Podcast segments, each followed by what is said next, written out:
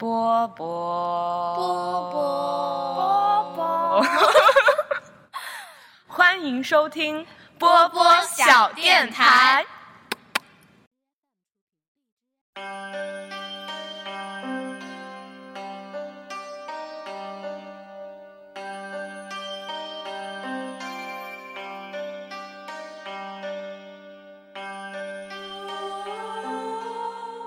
电台我波波人软话很多。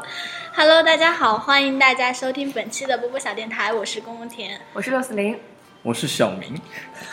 呃，本期嘉宾都 新嘉宾小明，小明学长吧，小明学长，感觉叫小明好像那个数学题里面的那个人，感觉到了满满的恐惧，感觉要做数学题一样的感觉。哎，这样我不应该先介绍一下，说让嘉宾来做一下自我介绍吗？有嘉宾已经很熟悉整个流程了，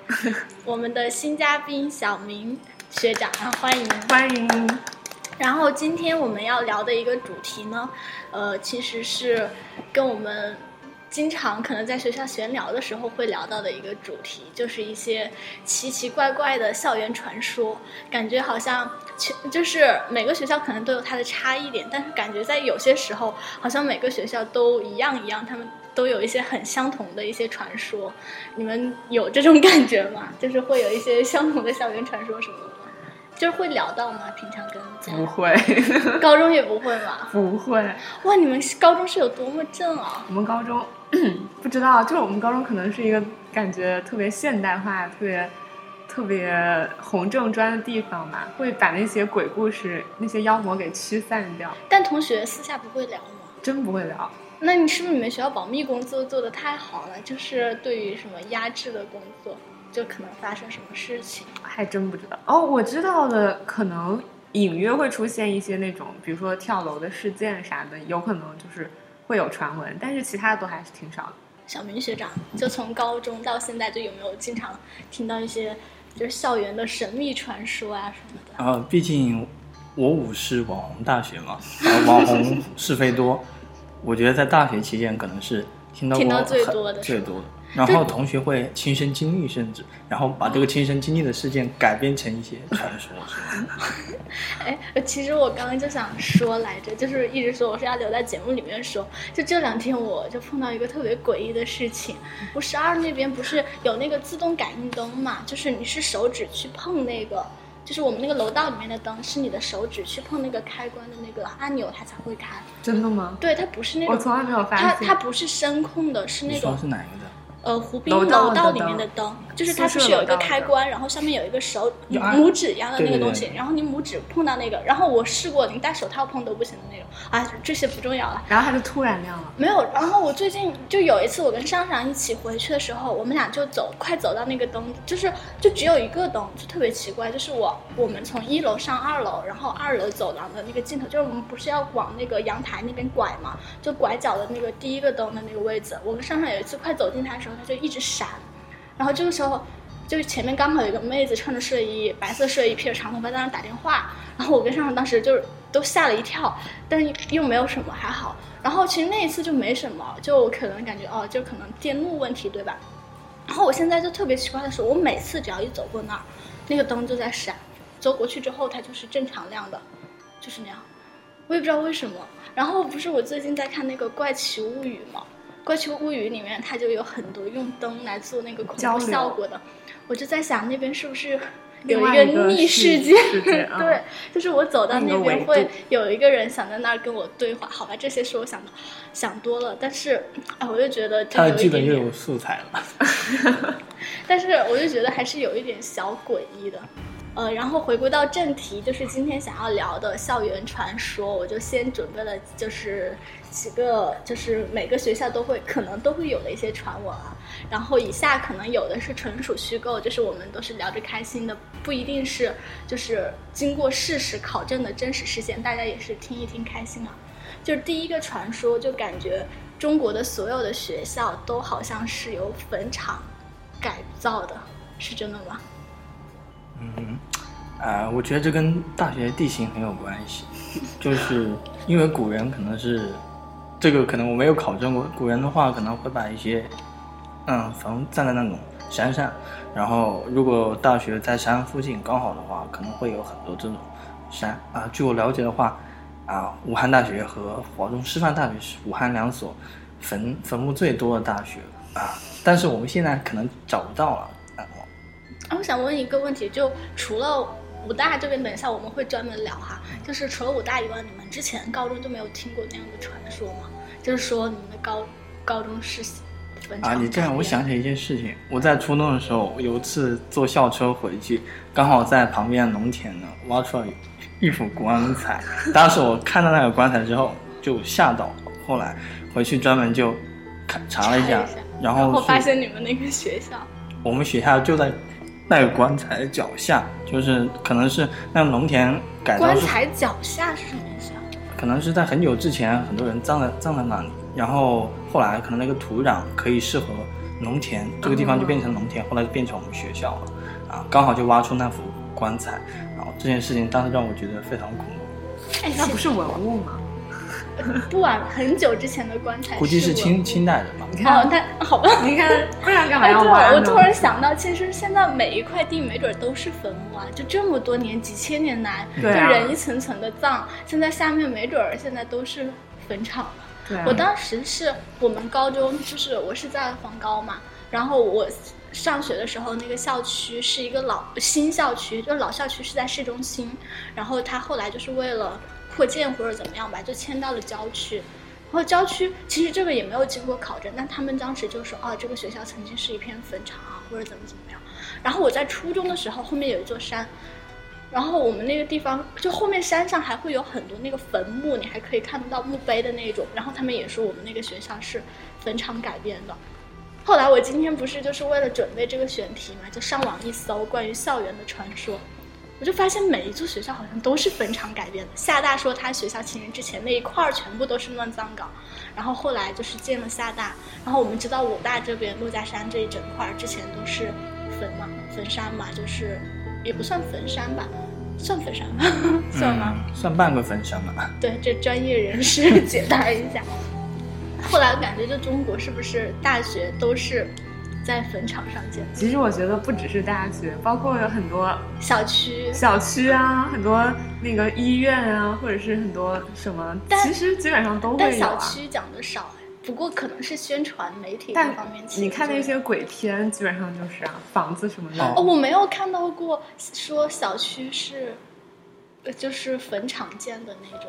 嗯，比如说，就不是你就看《招魂》，我们上次聊《招魂》系列，它不都是那个房子原本的故那个事都会？那个是因为房子里面有冤魂，这个是下面之前都是坟，好押韵哦。我曾经听说过湖北有一样有过这个一个地方，是在湖北随州，随州人不要黑我，是呃是这样的，因为可能是当时随州在房地产开发的时候呢，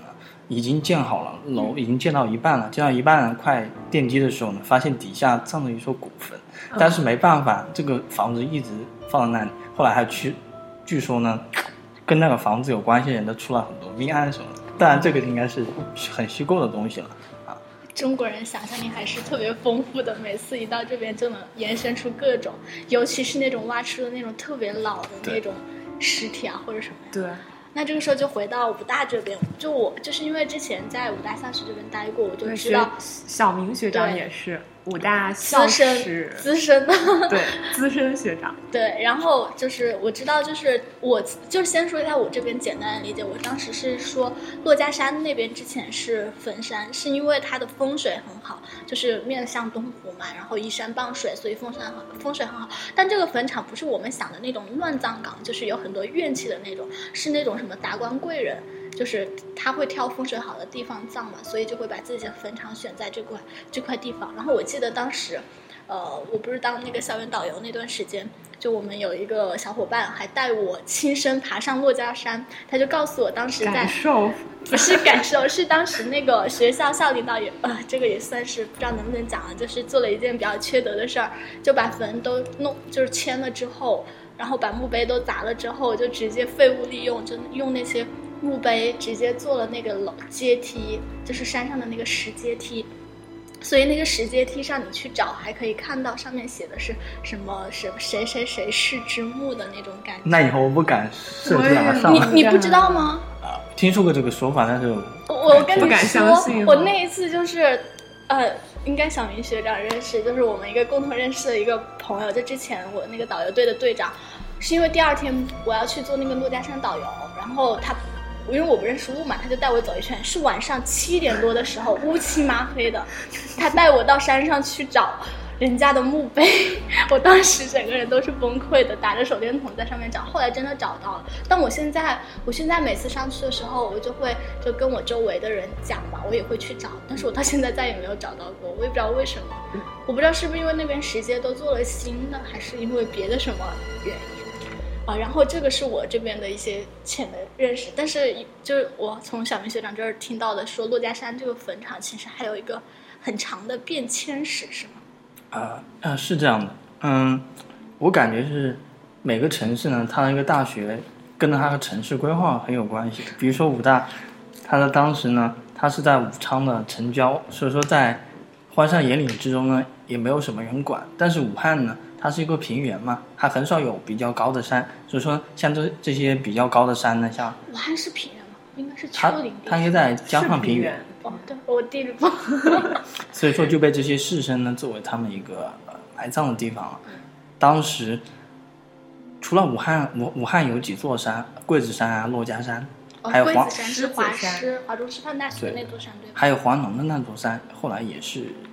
那座山当时葬的人主要是平民，然后我桂子山和我们这边是主要站的山。站的是士绅，啊，达官贵人这种，啊，当时呢最早的时候，我们勘测这块土地的时候，我们并没有把这个当做一个大事情，所以说当时一位留美的那个哈佛大学的农学家叶尔各呢，他就希望直接在这个原貌上植树造林，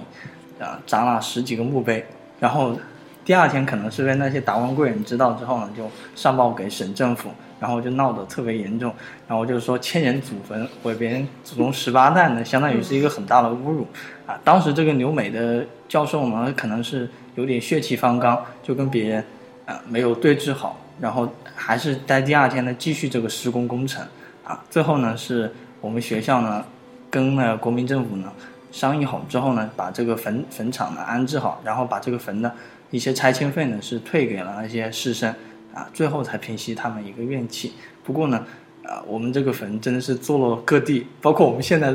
此地的这个地方，以前也是有几处有几十处就是。现在这个山是吗？对对对，就在我们现在脚下。在聊天的地方是在武汉大学的老图书老图书馆就是鹰顶鹰顶上那个最古老又有名的地方建筑 对，对。标志性建筑。所以你刚刚说的这个故事大概是发生在什么时代？就是嗯，什么时期？上个世纪的三十年代。二十年代吧，应该啊二八28年建县建校，哦二八年那个时候。但是这个时间应该具体应该是二九年，对哦啊，所以这个就才是那个武呃武大选校制，然后建校的一个开端。对国立武汉大学的时期。哎，好像是为啥我我以前就听说过一些传闻，什么说武大建在这儿是因为李四光还是谁骑着个小毛驴，然后骑到了这个地方，然后一指说这儿特别好，然后才让人见到。我也不知道，我是听的一个传说，这个没有考据，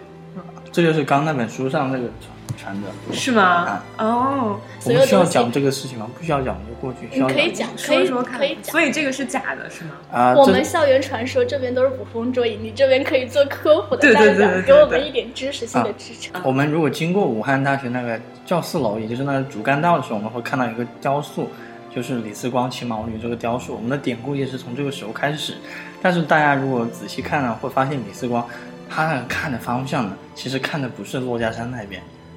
那个雕塑建的时候，就管那个？方向。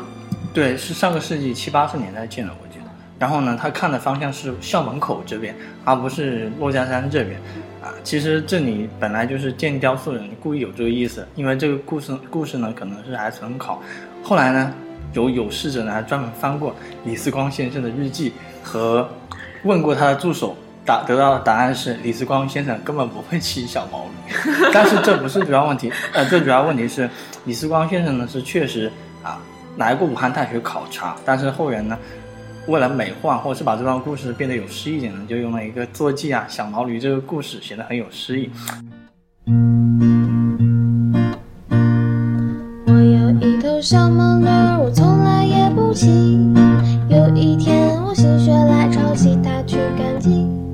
手里拿着小皮鞭，我心里转得意。不知怎么哗啦啦啦，摔了我一身泥。但是呢，李四光先生呢，当时为了武汉大学考察呢，他选了两个地方啊，这是我们现在这是 Plan B，Plan A 呢是在现在那个啊周道泉那一带。嗯，后来呢，周道泉那一带呢变成了商业区，我们这里呢，因为靠着东湖，后来觉得呢，依山傍水，也就是你刚刚说的啊，两山之间呢，我觉得是一个办学的很好的地方，后来就把这个地方作为一个啊校址啊。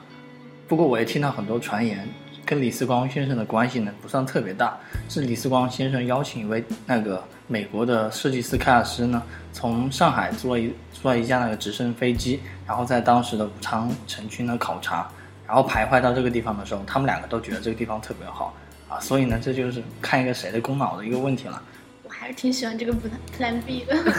就是有东湖嘛，感觉。你可以前面那段 BGM 放《我有一只小毛驴》。然后我自己想一下，就是接到刚刚的那个选址坟场的问题，我还在想，是不是因为所有的学校考虑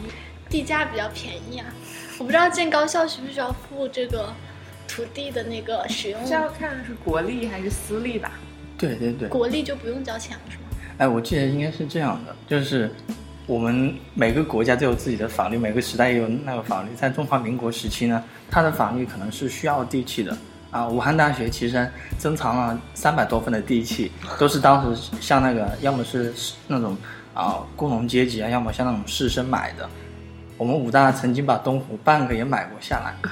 啊，那 那都是买下来的是吗？就是在地契上有的，但是你要知道，那个地契上写的是中华民国多少年，现在中华民国都已经变成新中国了，对吧？已经妖怪已经不许成精了。哎，我还有一个问题，那买这个地契钱谁出啊？嗯，是武大出的武啊，大武大他没有人啊，他没有，但是当为了建武大呢，可能是教育部和湖北省政府共建的，跟我们现在一样的啊。当时我记得是武大呢得到了地方政府的支持，也得到了国民政府的支持。啊，但是建国之后呢，我们当然这些地契就不生效了，但是它可以作为一个历史的见证嘛。哎，我我觉得学校应该还是要钱的，因为我有一个印象，就是我不是在黄高读嘛，嗯，然后他为了建那个新校区，欠了好多好多好多钱，然后嗯。我就高中三年印象就是说欠了一屁股债，然后这个地方不也不哎不知道又算不算抹黑我母校，就是因为那三年就说建新校区欠了很多钱，所以他就收了很多那种借读生，对然后借读费还特别贵，嗯。然后好像说这两年钱还清了之后，再也不准接受借读生了，后来觉得哎学校也挺难的，还有经济问题。那我们传闻一就这么过了，就关于坟场的这个问题。好的，然后第二个传闻就是，感觉好像每个学校都有一栋失火的教学楼。再一次摇头。真的吗？你竟然是去专门来拆我的台的？真的？为什么？我觉得我好像跟你的人生轨迹很不一样。但是这个一般的都是传说，就是就是可能，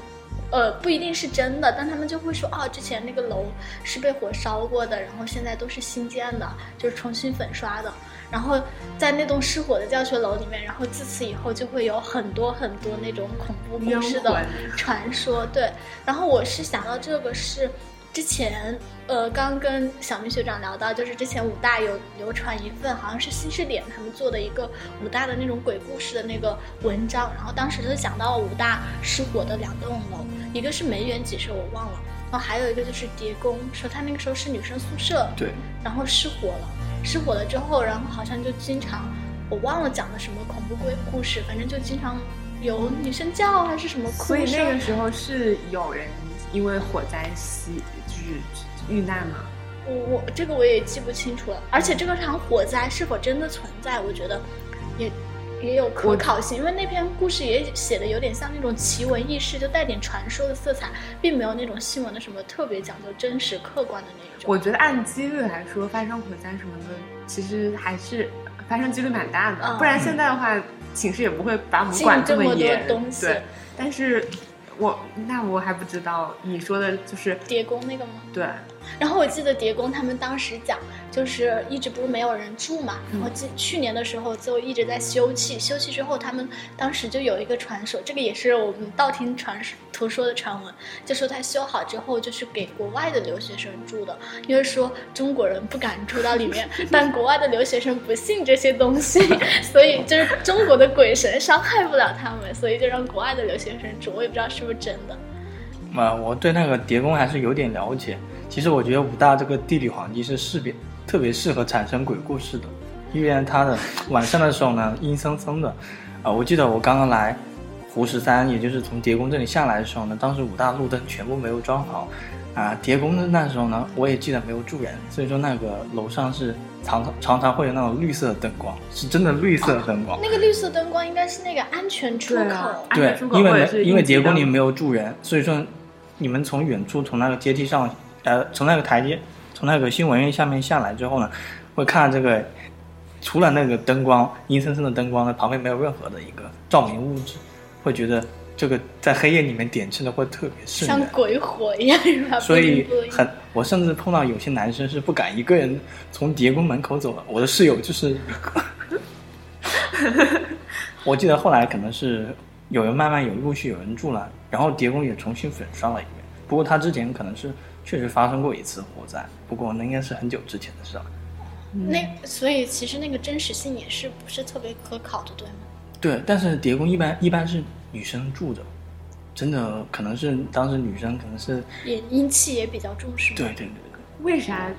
哦，哎，叠宫最早建的时候就是学生宿舍是吗？是女女学生宿舍，因为嗯男学生宿舍住在那个我们的阴顶下面嘛。因为我现在印象很深刻，就感觉它已经荒了好久了，就没有人。然后之前门口还有那个摆水果摊儿的嘛，就感觉还有点人气儿。现在连摆水果摊儿的都没了，感觉现在里面不是还是有人住吗？呃不，就修完了之后才有人搬进来，嗯嗯嗯。但现在人好像很少，我很少就看到有人进进出出，就像学生宿舍那样那么热闹。而且那一块就位置很尴尬，就下面是一个很热闹的宿舍区，然后右手左手边也是一个很热闹的宿舍区，就是工十七那边嘛，然后中间它就一个孤零零的傲在然对在山上，但我其实觉得，就是女孩子，然后住一个取名为叠宫的宿舍，在可能对她刚初建的时候，或者是没有这么多很恐怖的传说的时候，还是挺浪漫的。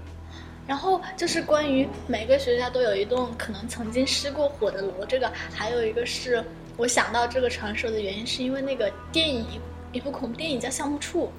你们可能没有看过，我之前上次是不是在对聊恐怖电影的时候说过，嗯，然后那个项目处它的一个缘起也是，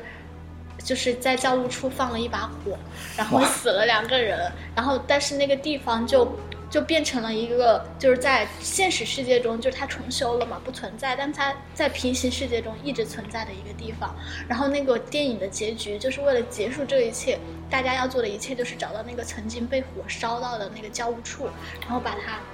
忘记是再烧一遍还是反正怎么样才能消失这个地方，嗯然后后来就觉得好像起火这个东西就真的是一个很学适合校拍鬼片儿，然后产生传说的这样的一个地方。嗯，哎，对你一说，我想到之前看一个日剧叫《对不起青春》，里头也是他们那个学校有一栋楼不是着失火嘛？对，啊，不过反正还是希望不要出大的事情。这些其实我们说是传说，讲到恐怖故事，但是其实现实生活中它可能就是发生了很一个。人为人为的灾害，对对于对于大家来说伤害都挺大的。嗯，把试卷烧掉就好了，人不要出事儿。别烧试卷了，烧出试卷也很容易引起起火的。嗯，对对对，然后，嗯，那起火的这个就过了。再一个就是传闻三，就是我感觉好像每个学校都会有一些，就是那种很有神秘感的那种怪人，你们会有吗？有这种感觉吗？没有，你今天真的是来给我拆台吗？我真的觉得没有呀。没事，你说，你说。是不是因为你没有在那种校美，就是纸的没待过那种？然后我记得我待过啊，我待过自强记者团。不是哦，你待过自强记者团？对啊我记得我大一的时候，那个时候待校美的时候找选题，我知道他们出选题都是什么煤操放员、校车司机、宿管阿姨。对，就感觉但是他们不并不是怪人呀。呃，也不不一定是怪人吧，就是配到神秘感的那个地方。啊，就感觉就学每个学校好像都有一批有点有的可能是有点像扫地僧一样的人，有的可能是那种行为举止有一点怪怪的人，然后有的可能是那种，呃，就是 没事，你先说完。你说我你说这些，我突然很想笑，就是因为我记得之前有看一个说书还是啥的，一个同学发的，就是他一问，发现湖滨的卖水果摊的那个。嗯，大叔也是武大经管院毕业的，然后打印店的什么大叔也是武大什么文学院毕业的，然后就发现原来我们毕业之后好像就只能待在武大卖水果，这真的假的？但是月入三万，对吧？对，但是月入很多，是是真的是真的。哪个水但是果摊老具板？具具体的我忘了，但是真的是有这样的事情，就是或者是啊，哪个水果都是老板？忘了，我到时候再你帮是想。去那里买水果吗你？想去问问他为什么会选择这样的生活吗？没有，这是一个很好的新闻选题，大学生就业之路的选择。对，没事，你接着说你的吧。呃，然后我今天看到这个是当时看也是一些有趣的校园传说里面，他们讲到厦大里面，他说会有一个什么叫篮球怪人，就他说他们学校会经常有一个人就抓住你，就来跟你搭讪，然后就邀请你明天去做什么，就碰到一个人就会搭讪的那一种。感觉就是这样的一批人，好像他就会在一个比较固定的范围活跃。然后我当时记得我大一进来的时候，就有一个拾荒的一个老人，虽然我到现在已经忘记了他的长相，哦现在已经就是那个很久没有很久没有见过了。对我也不知道为什的破破烂么。烂。这个老爷爷当时我记得他年纪都已经八十多了。对，难道是去世了吗？不知道，希望没有吧。但是我也见到过。我感觉他就很久没有见过，然后当时就感觉他的行为举止也是有一点点怪怪的那一种。对，你又觉得他不像是拾荒老人，很像有就是那种，我觉得他很有故事。对。我记得后来有个新闻媒体跟他做过一个采访过专访嗯，采访采访了好多次，我当时报了那个选题，然后我们那个部长，我当时大一，他大二，他跟我说，这个每一届新生来都会提一遍这个选题，这个人已经不知道被采访多少遍，就像梅超放映员，每过几年就会有一个校媒出一篇他的专访，然后我还有新闻院的李师傅，就是对看门人的那个也会做一个专访。所以那个老人到底是什么故事啊？我不知道啊，他后来把我选题去了，我也没有采访。嗯，就是找以前的选 以前的没有采访吗。不是，但是学校里面校媒做的东西其实很难留存的，存对，没有什么东西留存。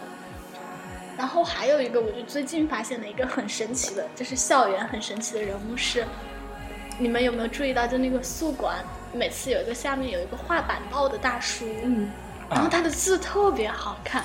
我每次都在想，就是在看的时候就说那个字是谁写的，但字好看这还是其次，他每次都用那个粉笔手绘了那个阴顶，然后我觉得也很神奇，特别厉害。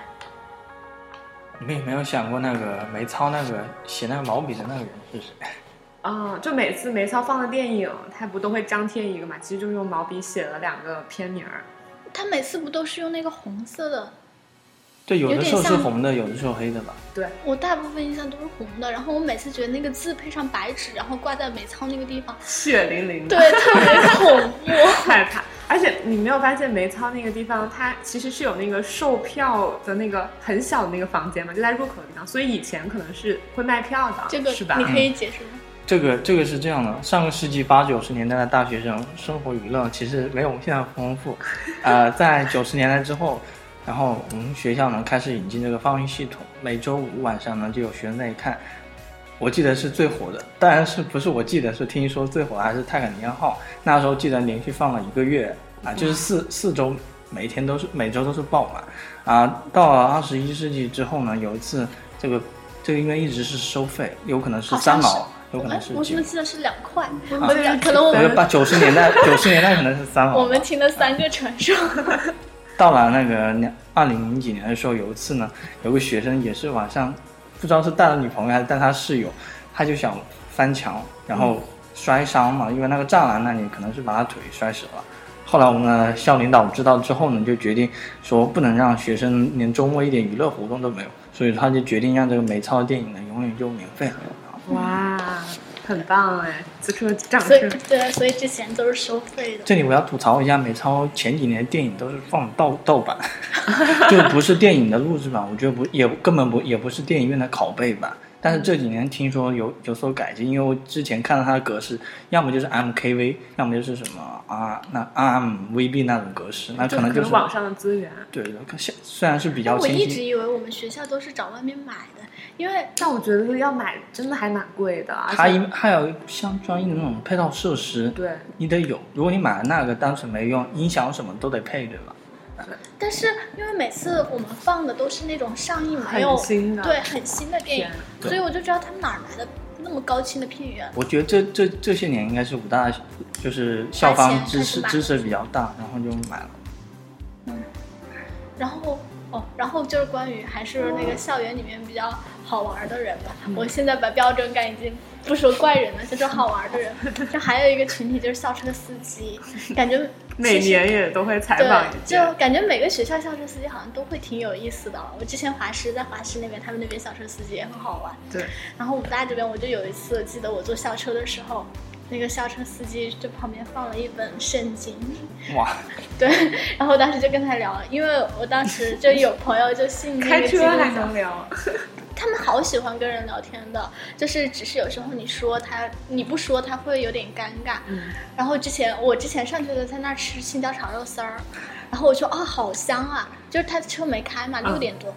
然后他说他们家，然后他就跟我聊了半天。就是关于湖北人吃辣的这个问题，后来我就看他，就我没有跟他说话，但后来就看到那本圣经，我就又问他看这个，然后他说闲的没事儿看一看，但是也看不太懂。后来我就觉得也挺有意思的，他们都挺有趣的那种。嗯，可能他们每天都在学学生的公式啊，讨论日常这种熏陶下，他们就哎，我不知道我们学校有没有这样的人啊，就感觉好像别的学校就不有什么，就经常有那种新闻爆出北大的什么保安，呃，什么什么成绩特别高啊，然后我们学校肯定也有啊。你看水果摊的大叔都是武大经管院毕业的。OK OK，说不定哪天这校车司机就去考研就考上了。对哦，感觉他们好像都是那种挺有点像扫地僧一样的哦。然后不是还有宿管阿姨吗？五十二永恒吐槽的宿管阿姨。哦，就是我记得桂园这边有一个宿管阿姨，好像是能记住一栋楼每个学生的脸。嗯我记得我们当时那个也发生过，因为我我是有一次我住在湖十一那天晚上，武大因为夏天的时候关门关的比较早，然后我那天我就跟我就跟学长说，我能不能住在你这里？他说你来。然后我第我晚上九点钟的时候走进他那个台阶的时候呢，那个宿管就看着我，他就看盯着我，我们两个就对视，虽然一点火花这都没有种时候就不能这样。所以，然后他然后我就默默的把眼光往扫向别处，他当时就出来，他的同学，哎，你是哪个寝室啊？我就随便说了一下我学长的寝室，他说你叫什么名字？我就说了我学长的名字，他说我认识他呀，不是你这个样子。当时我就惊呆了感觉啊还不如不撒谎。啊！结果第二天早上最惊奇的是，我八点钟下来的时候，我背影还在后面，他就他就说这位同学，然后我就回头，他说下次不要来这个寝室了。当时他还记得我的时候，我真的被就被他惊呆了感觉他们。记忆力很好。但胡十二阿姨不是记忆力好出名，是唱歌唱出名的，就每天拿着那个全民 K 歌在宿舍旁若无人的高声引引吭高歌。不过有的时候你也会觉得宿管阿姨平挺可爱时对他们确实也没什么事儿干，对吧也不用管我们每每天干嘛，然后他们自己好像真的也没啥事儿干，唱唱歌也算是一个挺好的娱乐。当时不是我室友，他们还找到了他们全民 K 歌的账号，号然后我室友还关注了他，最后他说他还没有回关，然后那两个宿管阿姨两个人还互关，有时候，然后我就觉得哦，好。是不是宿管阿姨的头像还是她自己的头像？我不记得，我没有因为我有下全民 K 歌。对，因为我有看我另外一个也住我们宿舍的同学，他说今天宿管阿姨让我帮他把他全民 K 歌的头像换掉，我才不帮呢。看来他们后勤保障部会经常搞那种歌唱歌唱比赛。有可能不啊，他那歌唱水平应该初赛的过不了。害怕，不过是不定他们那个年龄段唱那那一类歌，说不定还是那可。那那个，那一类，那一类，你现在也能的不分了。我没有不分，我都是对的呀。对的吗？不信你倒回去听一会儿。不听不听不听。那我们这个校园的那个这个还有也过啊，然后就是第几个了？四，四对，然后那就是传闻四，传闻四感觉就是每个学校好像都有情人坡。你别说还没有，华西真没有。你们华西的学生都是干嘛的？可能是平地还是什么？对啊，都是平地。不不一定是情人坡，它这个有很多种叫法，就是有一条情人路的那种。厦大那边叫情人湖、情人谷，因为地势，然后武大叫情人坡，哦然后有的地方叫情人路。华西有一个情人钟楼，钟楼就是就是一个钟啊，最上面是一个钟，然后有的时候整点了会敲一下，然后它是一一栋可以往上慢慢走的楼。哎，我一直在想，这种命名是谁命的呀？就凭什么说这一段就是情人路，别的段就不是情人路？可能凭撞见的几率。有吗？但我觉得我们学校情人坡那一块儿，情侣也不是很多啊。我觉得那边基本上没什么人。可能那里树树林茂密，然后早天早上的时候刚好有那种比石较适合石凳啊，小树聊，是吗？要开车，啊，不是有那种石凳吗？他们可以坐在那里，然后聊聊聊天是吗？所以然后刚好这个地方比较多这个东西，然后隐秘性也比较高。对，然后我记得我之前去厦门玩的时候，他们那边有一片海滩，好，我忘了，不知道啊。情人海滩吗？他们是我今天看他们是有个叫情人湖的地方，那我不知道情人湖、是不是那边情人坡，它肯定有有个标志那个。海滩。然后他说，就是每次小情侣就会去那边坐着，就是坐在海边，就可能看云卷云云舒。对，但是经常那个海水就会涨潮，然后一聊就聊忘了，然后他们就就那一块儿就涨起来了，他们就被困在了那个。石头上，对对对，真假的？我当时反正是去、去厦门，因为那时候比较小，是跟着团一起去的。然后那个导游就介绍，然后他说每年到六七月份接到最多的那种报警电话或者什么的，就是来这边开船把他们接回。哇，我想起来一个问题，那个女生在这个时候可以问那个男生，要是那个船只能接一个人，你会接我 接你吗？You jump, I jump。他说要不我们俩一起留在这儿，生生世世。哎，对哦，像这种有岛有海的地方也还是挺浪漫的，容易出一些故事。所以那种情人坡肯定都是在学校，对那感觉会让人浪漫的地方。但我们学校情人坡好像不啊，我觉得情人坡不一定是浪漫的地方，是人少的地方。对啊风景应该也一般情人坡跟小树林儿 都是产生一个联想嘛，小树林儿。小树林儿，去北京是不是学到了很多金片子啊？小呃这不算吧？对啊，感觉这是一个奇怪的儿化音。没有，继续继续继续。因为我记得我们高中的时候，其实就没有很明显的说情人路、情人坡，但是在我们的那个操场后面，就是就是这个是一个操场，然后操场用围栏围起来了，在操场后面有一片路，然后那个然后可能还有湖，那边可能甚至直接出学校了，就那一块儿。但是那一块儿因为我们是在郊区嘛，后面都是荒的，一般就没有人去那边。然后好像，反正我记得当时他们谈恋爱的小情侣就特别喜欢往那边走，然后又是一个校园传说啊，就传说那边经常会有避孕套什么的，我不知道是真的还是假的，但我从来也没有见过，反正那你下次去我们学校情人坡找找吧。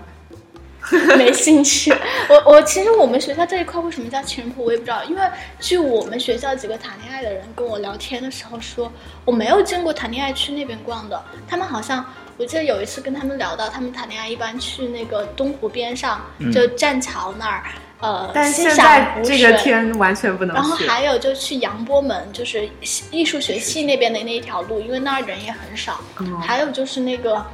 珞珈山那边一条路，人也很少。为什么我都不去？哎，你是谈恋爱的奇葩型。没有。其实我想到一个点，是因为我在那个大一、大二的时候，不是一直在广播台吗？嗯。然后那个时候，我们学校的那个广播台的喇叭，就是学校里的那个广播喇叭，线路还没有像现在这样坏的如此严重。嗯。那个时候，在那个整个情人坡的那个树林里面，你是可以完全听到放的每一期节目的。然后就有的时候我的节目做出来了，或者是我们音乐组的别的节目做出来，然后我正好路过那儿，我就会一直在那个情人坡里面走来走去，然后就把整期节目听完。我觉得真的是一个很棒的，就是很美妙的体验，就是你走在一个树林里，然后所有的音乐还有声音围绕着你，然后就是很享受的一种感觉。所以说不定在以前，那你谈恋爱还去走过吗？没有了。这个以后可以成为他剧本拍摄地。啊，我对我在这吐槽一下武大的那个广播广播喇叭，因为像其他的学校，我之前去武汉音乐学院啊，包括去华师，他们在那种饭点儿或者是中午那种学生休息的时候，全学校都能够听到广播台的广播，就是那个喇叭的设施都是超好的。但是我们学校就是因为线路很老旧，然后它也永远都不去修，所以说现在就只有那么几个地方会听得到广播，而且现在已经基本上都听不见了。是因为武大太大了呀？但这不是理由。对啊，但这不是理由啊，你可以去修嘛，对吧？但是反正那为什么不修呢？就可能好像就是修起来很麻烦吧，可能是因为这个，然后就导致现在武大广播台还是就是真的在走向陨落。我觉得，因为他们现在节目只能放在网上，但是网上又有多少人能听呢？我觉得它已经失去了一个原本校园广播台的那个魅力了，就所以哎，我记得我大二的时候，五六点多下课我还能听到，我现在基本上没有听对啊，现在都听不见了，所以这个一定一定得向领导层直接反映。他们好像每年都在反映，但是好像也都没有怎么管，不知道。哎，没准来一个就是喜欢听广播、喜欢看电影的校领导可能就好了。我想起一件事情啊，啊，就是武大校史馆这个 LED 屏也有问题，是有一次那个我们的校领导来这里，他自己发现这个问题，然后我们同旁边老师就把这个问题添油加醋的说了一遍，哦他当即拍板让旁边的后勤修部的人说修好，结果一个星期之内就修好了。都是这样的。我觉得需要严认识到这种问题。他们说梅园食堂当时翻修也是因为新校长去了梅园食堂吃饭，他说：“哎，这不行啊，破成这样。”然后现在就变成这样了呀。那我不只是破对吧？当时的时候，那个梅园食堂屋顶还在漏水呢，然后走路那一排放的都是桶，就接那个屋顶漏的水。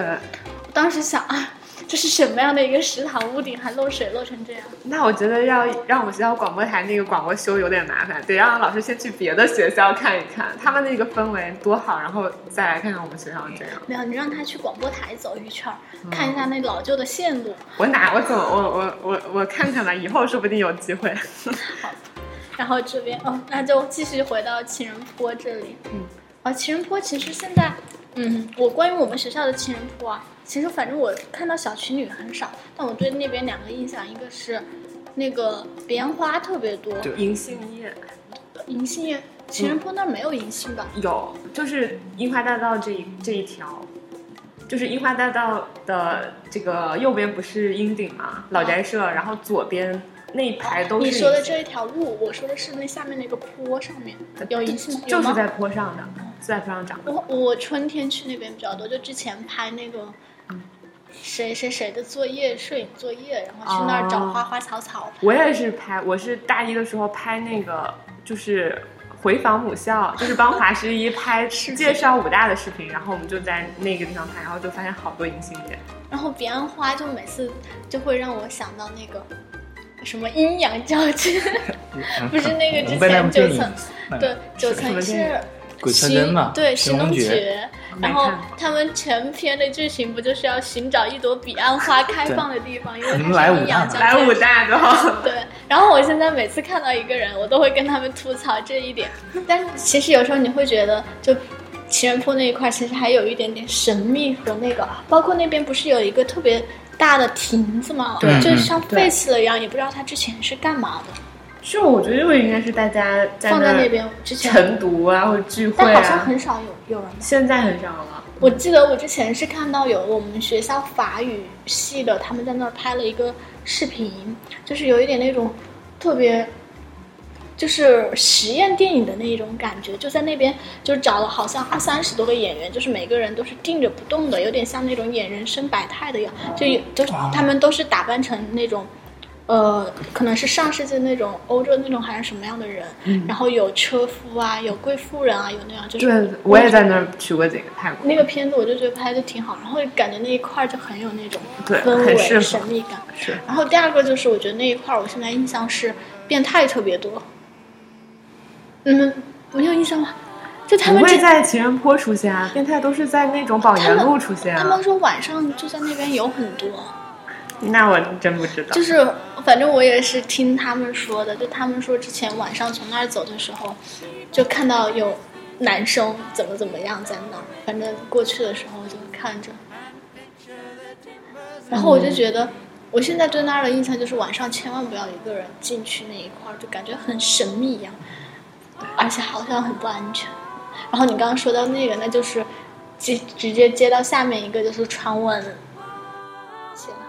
五五，对我记不清楚是，无所谓，大家 matter。就传闻我就是对每个学校好像都有一条保研路。华师一没有，华师一不可能有，因为没有保保研，这个就是大学，我们大有就够了。嗯，对，然后我其实之前不懂保研路是什么意思，你们有 get 到这个点吗？我也一开始觉得保研路是一个很正常的路，或者是保研嘛是个很好的事情，只就是知道所有人都以为保研路是那些认真学习的人回去经过的路嘛，所以叫保研路。后来有位学长告诉我一些事情，也是在他添油加醋一番之后，还来来来，还还校园传说来。讲一讲，讲一讲。啊，我亲我亲身经历了是在一五年还是我你还亲身经历了？就是被我见过很多见过这个一些反正就是一些课间接的一些信息，就是在那个时期，武大我们一般之前上课都是九点半，就是第三节课的。然后在那段时期呢，我就听说可能是在宝源路旁边哪个树林啊发生了什么不好的事情，结果那段时间天天都会有那种巡逻车在围绕着行政楼到人文馆这条这条路上呢，啊，一直到那个老樱里那个樱花大道那条路上，每天晚上是八九点钟之后都有那个巡逻。啊，我那段时间因为每天晚上可能都在图书馆那边啊，都见到这件事情之后，就会我说这是不是片面的证明发生过事情？所以说要杜绝这些杜绝这些事情。嗯哎，说到这里，其实哦，我先普及一下那个保研路吧。我也是今天下午一看才知道，我之前以为保研路是有那种特别不正经的教授或者老师，不是不是，后来我是嗯，嗯你说对，后来我才就是查，就是才知道，就是保研路是因为好像说，就是就是每个学校，好多学校可能都在比较郊区或者比较什么样的地方，然后周围可能就会有一些民工，当时他们讲的是民工或者是一些就是流浪汉。然后在那些小路上，就是女生可能独生女生自己一个人回家，就会被他们强奸。然后强奸之后呢，学校就是为了把事情压下来，不让事情扩大化，就会就是为了给那个女生补偿补偿，就会给她保研的我这个名听到更多的版本是非洲国家的人，嗯，然后我我今天查的这个的时候，我还看到了一篇论文，就专门讲保研路这个，是新闻传播写的，就是反映了一个有点偏女权的。对它切入的角度就是说，就校方在面对压下来？对面对这样的暴力事件的时候。没有想到给受害人惩罚，我不是受害人，就是那种加害的那种犯罪分子惩罚，而是把这件事情压下来，用保研这件事情来把这件事情盖过去，那那些人就永远逍遥法外，那以后还会有更多的女生受到伤害。对，然后第二个，他们切入的一个点是，其实强奸女生的人可能有很多，也有可能真的就是熟悉的老师，还有可能是熟人作案的几率更大，有可能是男同学或者怎么样的，但好多就直接归结到民工啊，然后还有非洲。就是黑人，然后还有一些什么流浪汉，就感觉他们也是直接在直接把一个群体定性，对就很容易形成一些刻板印象吧，就特别不好的一些。我当时我觉得那篇其实分析的还挺好的。有道理。所以女生一定不要一个人去那种小路上走，要也不要太晚出来。哦，然后其实说到这里，因为我们学校好像这段就之前有一段时间出这个事情特别多嘛，对，就包括刚刚那个小明学长就说到那段时间巡逻车也加多，但我们都只是听到，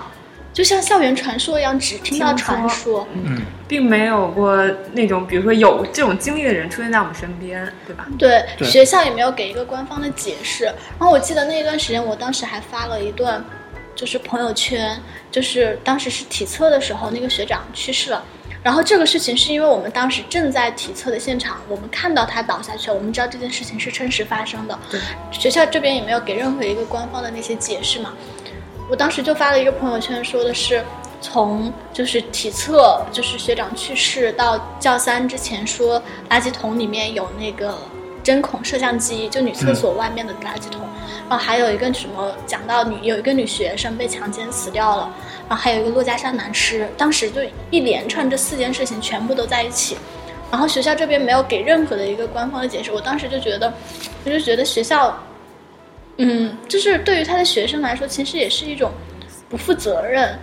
然后其实这个扯到的就是一个校园安全的问题嘛。当时，我当时的想法就是，与其让所有人这样诚惶诚恐，学校不应该选择的是压制，包括像刚刚说到保研录这种事情，就是他应该给就是那些犯罪的人以惩罚，然后但给学生一个那个。交代，对但也有可能是因为事情没有调查清楚，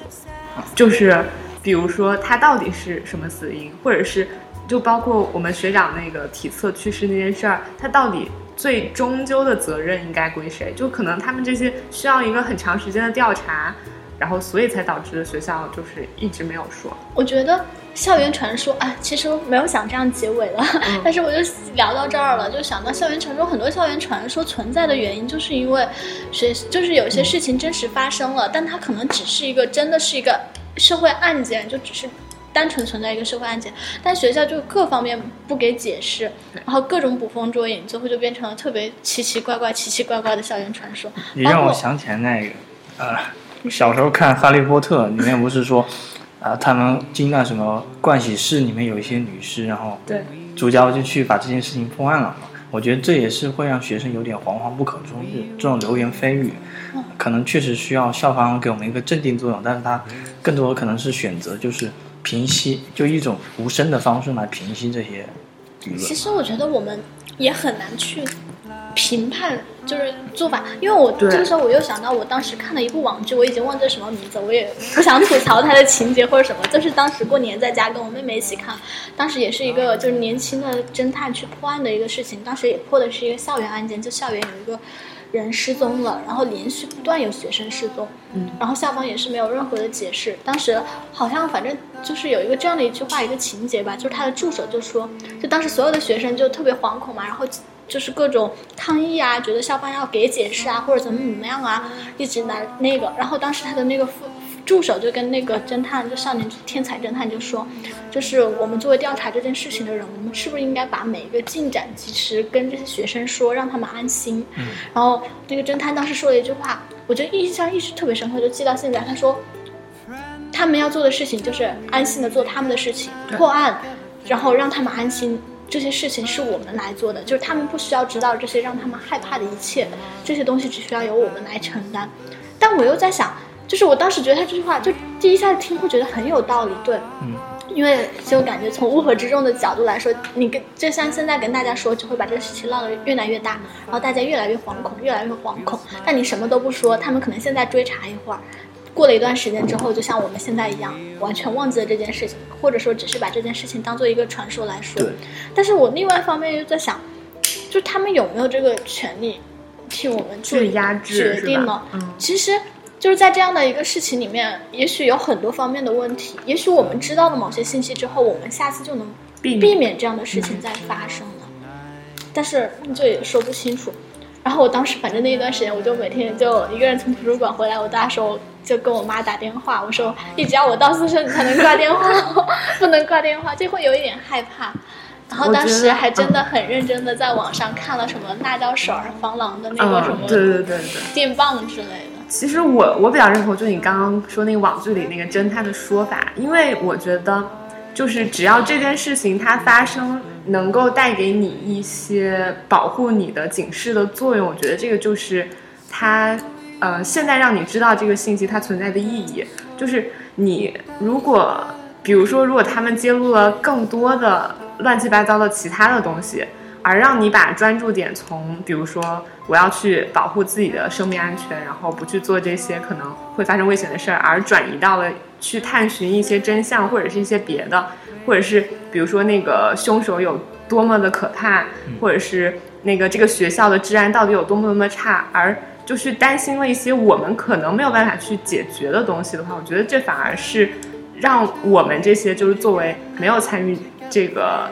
嗯，这件事件的人而就是跑跑偏了，就是没有关注到我们应该关注的重点。但是也是像你说的，如果学校把很多那种我们明明跟我们很有关系的信息给压制了，就是我们应该知道，可能我们存在存在着一些危险，我们需要去做一些预防。但是学校如果把这些信息压制了，那我觉得就是不太好的了。所以说，哎，这也是一个很矛盾的东西，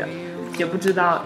也就只能是希望，因为我觉得我们现在也没有办法决定我们能知道什么，我们能做什么，所以也只是希望那些能跟我们透露信息的人可以为我们考虑这些。对我这里还有个问题，就是去年那个珞珈山那个男尸案，后来有没有具体的案件跟进？我记得我好像有看到过一个保卫部发的声明，但是也是讲的含含糊糊的，就说正在什么调查中还是什么样，然后也没有别的。他那个地点是在珞珈山庄附近吗？我不知道在哪儿，我只只听到这五个字“珞珈山男尸”，其余的什么都不知道。对啊然后听到各种传闻，有的说什么尸体是全部被烧焦了在那儿的，然后有的说是尸体怎么怎么样。你当时网上还流传过图片，我我没有点开，好像是有吗？有好像真的有，我同学看了，他说千千万不要看。对，而且其实就是每一场那种学生的自杀那种跳楼或者什么，也会有一些当时现场的照片流传，我也都不太敢点开看。其实这里就刚刚说到我想说的最后一个传闻，嗯传闻几啊？六还是六吧，好像是六。六吧，就是感觉每年每个学校都会有一个会死掉几个人的这样的一个传说嘛。嗯其实这个就是从悬疑的角度上来说，可能就是一些什么感觉像什么诡异啊、灵怪的事情，但其实回归到别的地方，就是一个大学生的心理状态嘛，就自杀的那个部分，还有一个就是校园安全的一个问题。就这两部分。这里问一下，你们两个都有参与那个武大心理健康中心做一些评估吗？他有时候会需要我们去答题什么的。没有我们好像每次辅导员会组织，就如果必须要参加的话，是吗？我完全没印象。大一的时候，上上不是还被评测为 心理什么有那个，然后 就就我们的辅导员还长期找他谈话，然后我觉得那个，呃就从此以后我对那个再也不相信了，我就觉得很不准。我不知道，我是因为我就是去校医院会有专门认识一个医生，他就是一直帮学生做心理咨询的，但是我从来没有找他做心理，我都找他帮我看别的，什么感冒呀、胃疼呀什么的，所以其实我不太了解。但是我有看朋友圈有很多同学吐槽过我们学校的心理咨询，我我做过很长时间心理咨询，是吗？就反我先说我那个同学吧，嗯。他他吐槽的点就是说，呃，他做了心理咨询之后，那个医生把他向心理医生倾诉的所有关于自己隐私的东西全部告诉了辅导员。就是呃，可能也没有这么夸张，可能只告诉了一部分，所以就导致他辅导员知道了一些事儿，然后来找他。所以说，他就因为这个就觉得我们学校的心理咨询老师不太专业，就不太好。我我觉得这个有两个要解释。我现在听到吐槽最多有一种是像你说的这一种，这种反正在心理咨询上面是有，如果这个心理咨询师觉得这个学生有自残或者伤害他人的倾向的时候，他才会选择告诉辅导员。心理咨询师他一般是。哦，我不知道你那个同学会不会听到，就是他他是不会直接说去那个的，因为这个事情一旦被揭露出去，他永远都没有办法做心理咨询师，就是他们也有他们自己的一个行业考核标准。做心理咨询师就是要百分之百为那个来，就是他们不叫患者，一般的在心理咨询上面叫来访访者对，要为为他们保密。然后第二种吐槽就是觉得做什么都没有，就是你就是一个陌生人，凭什么要我什么都跟你讲？然后这个我也跟我朋友聊过，因为我我当时去做是因为上了那个心理学的课，然后我觉得其实每个人都会自己有有压力的一个部分，你找一个人去倾泻是一个很好的事情。所以因为我上了心理咨询课，我上了心理学的课，我会觉得，就我对这个人是百分之百信任的，或者说我目的很明确，我就是为了去跟他说的。所以我在那一段时间，我发生的任何一段事情，包括那段时间我们俩还闹过一次矛盾，就是因为上次拍那个纪录片的事情，嗯我所有的事情都会就是跟他说。我觉得这样的一种亲切心，我觉得对于我来说是很有帮助的。但是我们班当时也有一个同学在那段时间选择去做心理咨询，他去了一次之后就再也没去了。他说：“我对我最亲近的人都不说，我凭什么要跟你说？而且就只是聊一聊天，也没有什么用。就是我觉得，如果你一开始就抱着不信的态度，我觉得这个对你会一点用都没有。而且最近有一个同学也也在去做心理咨询，然后他跟我说，现在好像心理咨询这边不知道做的人多了还是怎么样，就管紧了，每个人只有八次机会。我去年是一整个学期都做下来了的，完全。所以我觉得这个东西，在我们在校期间还有免费做的机会，是可以去试一试的。就任何你的压力什么的，都可以去跟他说，跟他聊。那他会给你反馈什么呢？反我觉得看人吧。其实我记得我的那个心理咨询师是，我自己感觉是我一直在说，然后我觉得他老是在逼问我那种感觉，会让我不舒服。然后我当时还给了他一个差评，是因为我觉得 我本来想这个，因为他想让我这个学期就是大三上实习的那半年，他还想让我继续做，想让我做一年。我说我